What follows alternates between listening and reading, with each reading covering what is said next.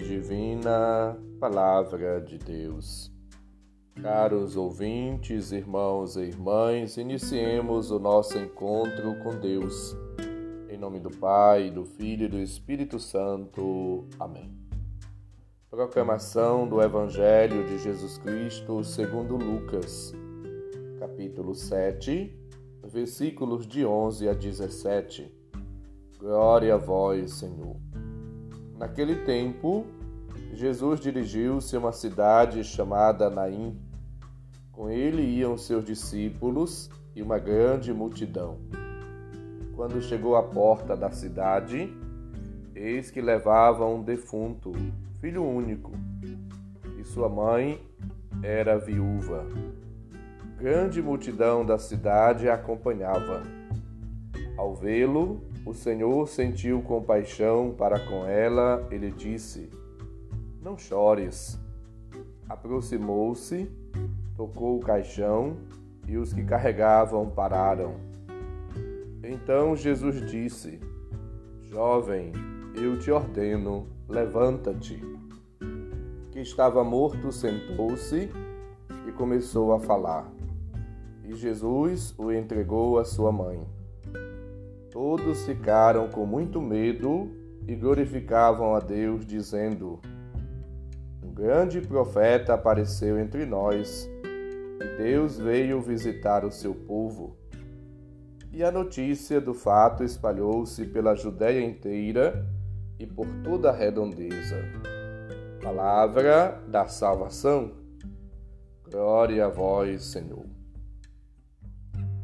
Caros ouvintes, irmãos e irmãs, hoje, dia de São Crisóstomo, bispo e doutor da Igreja. Este santo foi um grande pregador da palavra de Deus.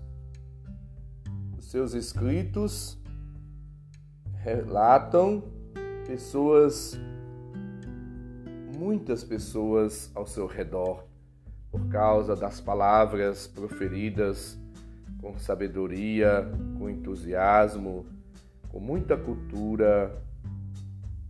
Ele é, portanto, para todos um homem que conseguiu traduzir os gestos, atitudes, pela sua vida e pela sua pregação, os conhecimentos científicos, religiosos, favorecendo a formação. Desde pequeno demonstrava a vocação religiosa com grande inteligência e dons especiais.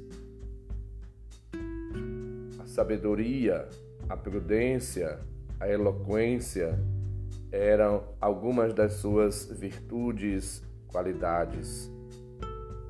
Supliquemos a sua intercessão para todos nós e que ele possa também interceder por todos os pregadores, para que, assim como ele, possam falar com sabedoria.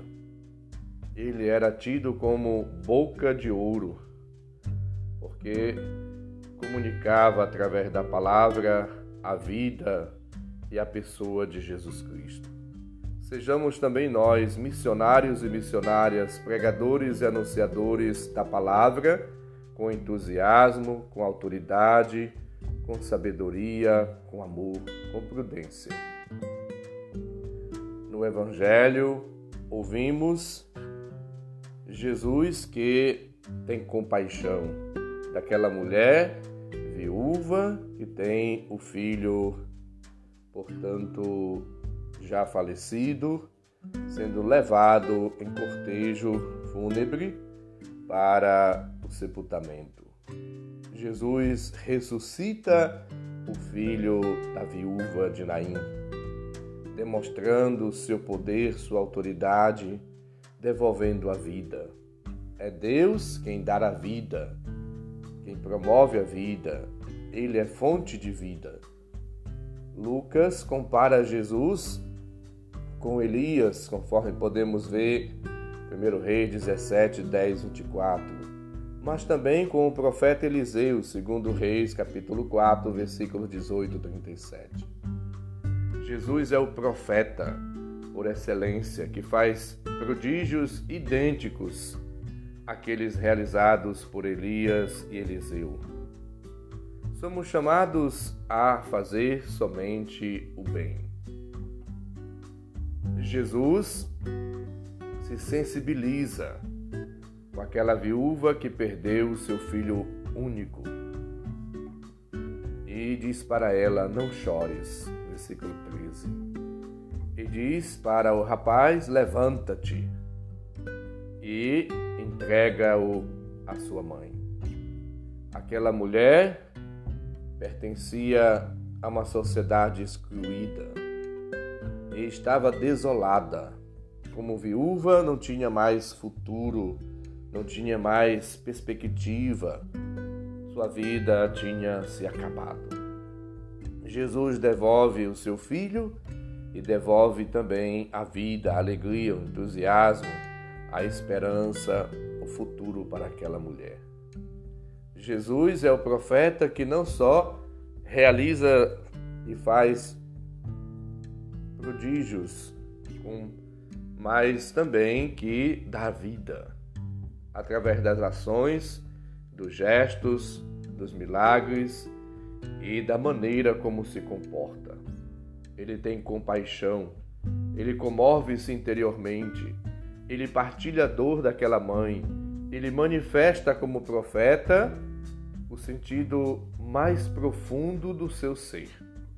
Não só traz a palavra de Deus, mas também se coloca do lado dos pequenos, dos humildes, das pessoas, dos homens e mulheres. Devemos estar juntos, caminhar juntos como irmãos e irmãs. Devemos ajudar-nos uns aos outros. Devemos ter solidariedade e compaixão. Devemos partilhar a vida, os dons, o que temos, o que somos para que mais pessoas também possam sair da realidade de dor, de sofrimento, de luto, de desespero, para que recobrem a vida, para que ressuscitem, para que superem toda e qualquer adversidade.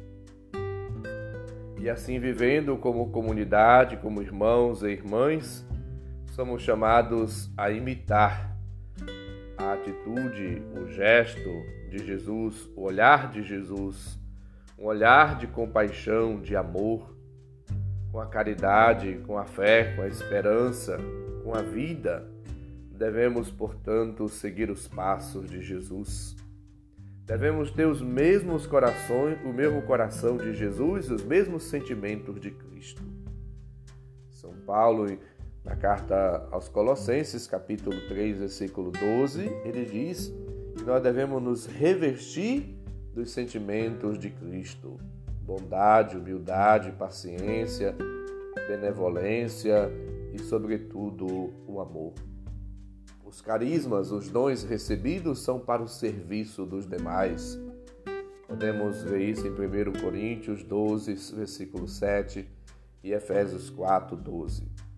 Aí a gente entende que o espírito do serviço caracteriza-se pela caridade, pela obra boa realizada sem interesse obscuro, mas unicamente animada pela obração de amor. Jesus, tendo amado os seus que estavam no mundo, amou-os até o fim. Lucas 13:1. Para servir conforme Jesus, é preciso amar não só com palavras, com língua, com a boca, mas com as obras em verdade, lembra-nos 1 João 3,18.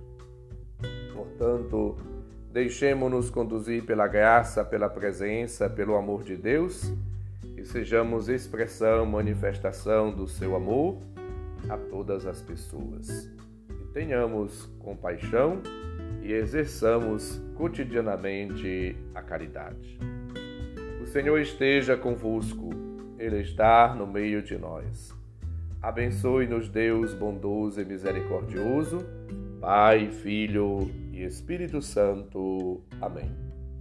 Santo e abençoado dia para todos. Felicidades.